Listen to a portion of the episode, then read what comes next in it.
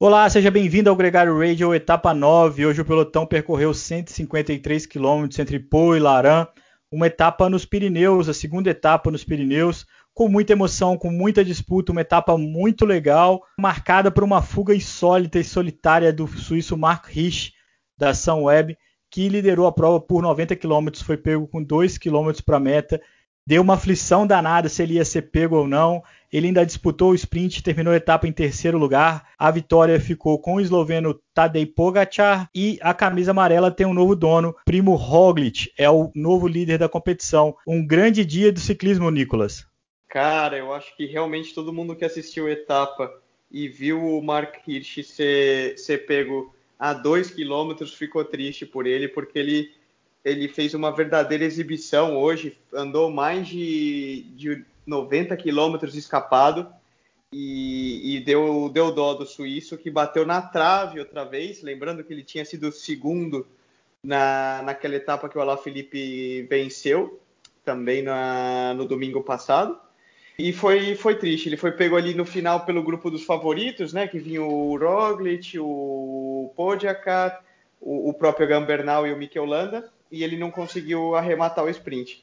Deu um aperto danado no coração ver o Marquis perdendo depois de tanto tempo escapado e de tanto tempo sendo perseguido. Ao menos ele foi derrotado pelo ciclista que atacou, que movimentou o grupo principal. O Pogacar foi quem atacou no Marie Blanc e começou a dinamitar o grupo principal. Foi quem deixou isolado o Primo Roglic da Jumbo-Visma. E uma etapa que a gente viu também os outros nomes, né, Nicolas, apesar de terem tomado tempo, com uma postura ofensiva, com uma postura ativa, dando margem para expectativas nas próximas etapas do Tour de France. Foi uma etapa muito legal nesse sentido. Assim como a gente tinha cantado a bola ontem, o, o Blanc é uma subida muito dura e, e as subidas antecedentes que antecediam ele também, o que fez com que, de maneira geral, na hora que começou a se decidir, todo mundo ficasse meio no mano a mano ali. Não tinha muito como se esconder atrás da, das equipes ou coisa do tipo. A Loto, a, perdão, a Jumbo Visma ainda trabalhou bem até o, o início da parte mais dura do Marie Blanc, mas quando o, Pogacar começou a arrancar,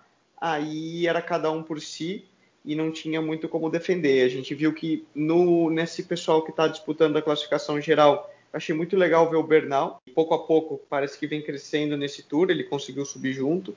O Landa também recuperando parte do tempo perdido naquela etapa do vento cruzado. E deixa certamente para o restante do tour aí muitas cartas em abertos, muitas perguntas, né? Porque a gente vê que o tour segue muito aberto, tem muita gente ainda com possibilidades reais. Eu consideraria que até o Landa não, eu ainda não, de maneira nenhuma, eu colocaria ele como carta fora do, do baralho tudo caminha para uma bela etapa, para uma bela semana de ciclismo agora na, na próxima semana. Só, só contextualizando o que você está falando, o Lando é o décimo colocado na classificação geral, 1,42 do Primo Roglic. O Adam Yates, que, que era o líder, agora é o oitavo, a 1,2. E o top 5, que é, que é fechado pelo Nairo Quintana, tem 32 segundos de diferença. Então, são 32 segundos separando os seis primeiros colocados, porque o Uran tem o mesmo tempo do Quintana. Então, é bastante gente embolada apesar de a gente já ver o Roglic e o Bernal em primeiro e segundo lugar, são os dois principais favoritos da competição, chegam ao primeiro dia de descanso nessa condição, e muita coisa para acontecer, muita coisa em aberto ainda nessa disputa. Lembrando que as classificações gerais não, não tiveram uma grande alteração, além do Primo Roglic na camisa amarela, a camisa por pontos fica com o Peter Saga nesse primeiro dia de descanso, a branca de melhor jovem é do Bernal, e o Benoit Conesfroy da G2R segue líder da camisa de montanha, camisa de bolinha. Surpresa, ou nem tão surpresa assim, é a Movistar já liderar por equipes. Eles que têm uma equipe bastante descaracterizada em relação aos últimos anos, mas tem aí nomes que têm sido consistentes, né? principalmente o Henrique Mas e o Alejandro Valverde, não ficam muitas vezes entre os 10, mas estão ali sempre entre os primeiros e já vale um título que o Unzui dá muito valor, né, Nicolas, que é o título de classificação por equipes. É verdade, é, é legal ver que a Movistar, mesmo que não tenha alguém claro ali para disputar na classificação geral, mas eles, como sempre, mostram a força do trabalho em equipe que eles sempre foram caracterizados e estão mais uma vez aí na liderança dessa, dessa classificação. A gente volta para falar sobre o resumo da, dessa primeira semana e da expectativa para a próxima semana amanhã no nosso encontro do, do com resumo, né? Amanhã não tem etapa, amanhã vai ser um dia de descanso pelotão. Aliás, um dia muito tenso, porque todos vão fazer o teste da Covid e, e muita insegurança do que, que pode acontecer mas a gente chega no Gregário Radio com um resumo, com os destaques dessa primeira parte da competição, que, dando um spoiler aqui, é, atingiu um bom nível de satisfação, né, Nicolas? Foi uma boa primeira semana.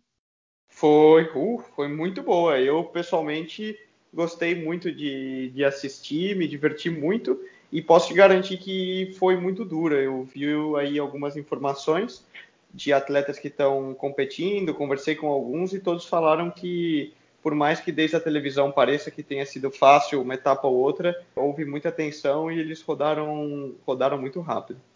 Sobre isso e muito mais, a gente fala então amanhã no resumo da etapa. Um grande abraço para você, um grande abraço para todo mundo que está assistindo a gente. Valeu, até amanhã.